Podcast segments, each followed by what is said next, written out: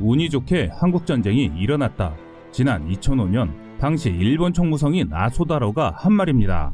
그리고 아소다로의 외조부이자 한국전쟁 당시 일본의 총리였던 요시다 시게루는 한국전쟁은 신이 일본에 내린 선물이다. 이제 일본은 살았다. 라는 망언을 하기도 했습니다. 6.25 한국전쟁으로 일본은 옆 나라가 피를 흘리건 말건 군수물자를 공급하며 경제를 일으켜 세운 최대 수혜국입니다. 그런데 일본이 우리나라의 아픈 역사로 혜택을 본 건 이뿐만이 아닙니다. 일본은 2차 대전 패전 이후 7년간 미국을 주축으로 한 연합군 최고사령부의 통치를 받아야만 했습니다. 전범국 일본의 책임을 묻고 어수선한 전쟁 직후의 일본을 연합국 최고사령부가 다스린 것입니다. 그런데 이 일은 일본에게는 너무 좋은 상황이 된 것인데요. 주변 동북아 정사는 반대로 오직 자국만을 위한 최소만의 자원으로만 나라를 지켰기 때문이죠.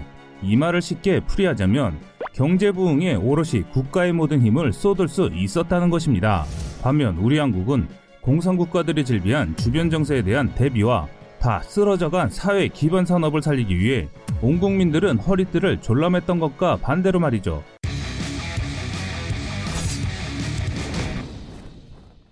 한편 일본은 1947년에 연합국 최고사령부의 주도로 평화헌법이 제정됐는데요. 지금까지 현행 헌법으로 이어지고 있는 이 평화헌법 제9조에는 일본은 다른 나라와 전쟁을 하지 않으며 어떠한 군대도 보유하지 않겠다라는 조항을 포함하고 있습니다. 이런 조항들 때문에 일본은 군대를 보유하지 못하게 됐을 뿐만 아니라 무력 행사 또는 교전을 할 수 없게 된 것입니다. 하지만 1950년 이웃 나라인 한국에서 6.25 한국전쟁이 발발하게 되면서 일본은 단지 치안 유지를 목적으로 자위대를 창설하게 됩니다. 자위대는 창설 목적에 맞게 오직 일본의 치안 유지 목적으로만 운영이 되어야 합니다.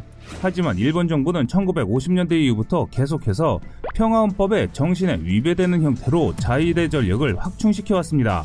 예컨대 일본의 평화헌법 구조에 따르면 일본은 집단자위권에 권리는 같지만 권리 행사는 할 수 없습니다. 집단자위권이란 밀접한 관계에 국가가 공격을 받으면 무력 방어를 할 수 있는 권리를 뜻합니다. 하지만 2014년 7월 아베 신조 전 총리는 최소한의 실력 행사는 헌법상 허용된다며 새로운 헌법 해석을 도입하여 집단적 자위권 행사의 발판을 마련했습니다. 게다가 2015년 9월에는 이 자위권 행사를 규정한 안보법제를 도입하면서 사실상 헌법 구조를 무력화 시켜버리기도 했는데요. 이에 따라 자위대는 일본이 직접 공격을 당하지 않더라도 일본의 안전이나 국제사회의 평화가 위협받는다고 판단될 경우에는 세계 어디서든 교전을 할 수 있게 되었습니다. 이 일을 계기로 일본은 과거 일본 제국의 영광을 다시 누리기 위한 행동들을 보이고 있습니다. 2018년 기준 일본의 군사비 지출은 466억 1,800만 달러로 하나로만 56조 원이며 전 세계적으로 9위에 달하는 엄청난 군사 비용을 지출하고 있습니다. 게다가 2018년부터 2023년까지의 5년간의 군사비는 약 280조 원으로 제2차 세계대전 이후 사상 최대 군사비가 책정되었습니다. 심지어 일본이 발표한 중기 방위력 장비 계획에서는 아예 공식적으로 평화헌법의 조항을 위반하는 행위를 하겠다고 못 받기도 했는데요. 항공모함은 공격형 군함으로 분류되기 때문에 일본은 항공모함을 절대 보유하지 않겠다고 약속했었지만 이즈모형 군함을 항공모함으로 변모시키겠다는 사실을 선언한 것입니다. 게다가 미국의 수직 이착륙 스텔스 전투기 F-35B를 40투기 도입하는 등 일본은 수시로 자국의 평화헌법 제9조를 위반하고 있습니다. 우리의 이웃이기도 한 일본은 명백히 역사적 가해국이고 전범국가입니다. 전쟁 범죄를 저질렀던 이력 때문에 무력 보유가 금지되어 있지만 일본은 이런 방식으로 야금야금 자위대를 통해 무력을 확장하고 있는 상황입니다. 이는 일본의 헌법을 국가가 나서서 위반하는 문제일 뿐만 아니라 역사적 피해국인 대한민국에게도 상당히 위협적인 이름에 틀림없습니다. 이처럼 일본은 노골적으로 자위대 권한을 확대하려는 조짐을 보이고 있고 확대된 자위대의 권한을 남용하여 독도를 비롯한 많은 분쟁 지역을 군사적으로 빼앗으려 하는 정황이 포착되어 전 세계에 수많은 비난을 받고 있습니다. 하지만 일본은 이런 일들은 전혀 개의치 않고 꾸준히 자위대를 정식군대 체계로 개편하려 노력하고 있습니다. 앞서 말했듯이 일본은 6.25 전쟁 당시 한국과 가장 가깝다는 이유만으로 전쟁 구수물자 보급지가 되어 막대한 부를 쌓게 되었습니다. 그로 인해 한때 미국 다음으로 잘 사는 나라로 꼽히기도 했지만 2020년 현재 일본은 숱한 경제적 위기를 겪으면서 점차 세계적 입지가 좁아지게 되었습니다. 또한 일본은 항상 자신들의 발 밑에 있을 줄만 알았던 한국이 수많은 분야에서 세계적으로 인정받고 있는 상황에서 열등감과 위기를 느끼고 있습니다. 그리고 그들의 경제적 부흥의 원동력이 되었던 한국전쟁으로 한국 특수를 다시 한번 누리기 위해 일본은 언젠가 제2차 한국전쟁이 발발하기를 바라고 있는지도 모릅니다. 패전 이후 일본은 한국전쟁으로 인해 누구보다도 경제적 호황을 겪게 되었고 게다가 그들이 그토록 갖고 싶어하던 자위대 군대까지 창설할 수 있게 되었으니 한국전쟁의말로 그들이 한국을 밟고 일어설 수 있는 천금 같은 기회일 것입니다. 하지만 6.25 전쟁 전까지만 해도 한민족이라는 울타리 안에서 살고 있던 우리 민족은 전쟁이라는 명목하에 정신 차릴 틈도 없이 서로를 향해 총고를 겨누게 된 것입니다. 이 민족 상전의 고통조차 공감하지 못한 일본은 단지 자신들의 경제적 호황을 다시 한번 누리기 위한다는 말도 안 되는 이유 단 하나만으로 한민족 간의 싸움을 바라고 있습니다. 하지만 여러분도 다들 아시다시피 한국전쟁은 단지 한민족끼리의 싸움이 아니었습니다. 전 세계 22개국이 이 전쟁에 파견되어 수만 명의 유엔군이 희생되었으며 휴전 이후 돌아간 군인들조차 외상 후 스트레스 장애로 인해 고통받고 있습니다.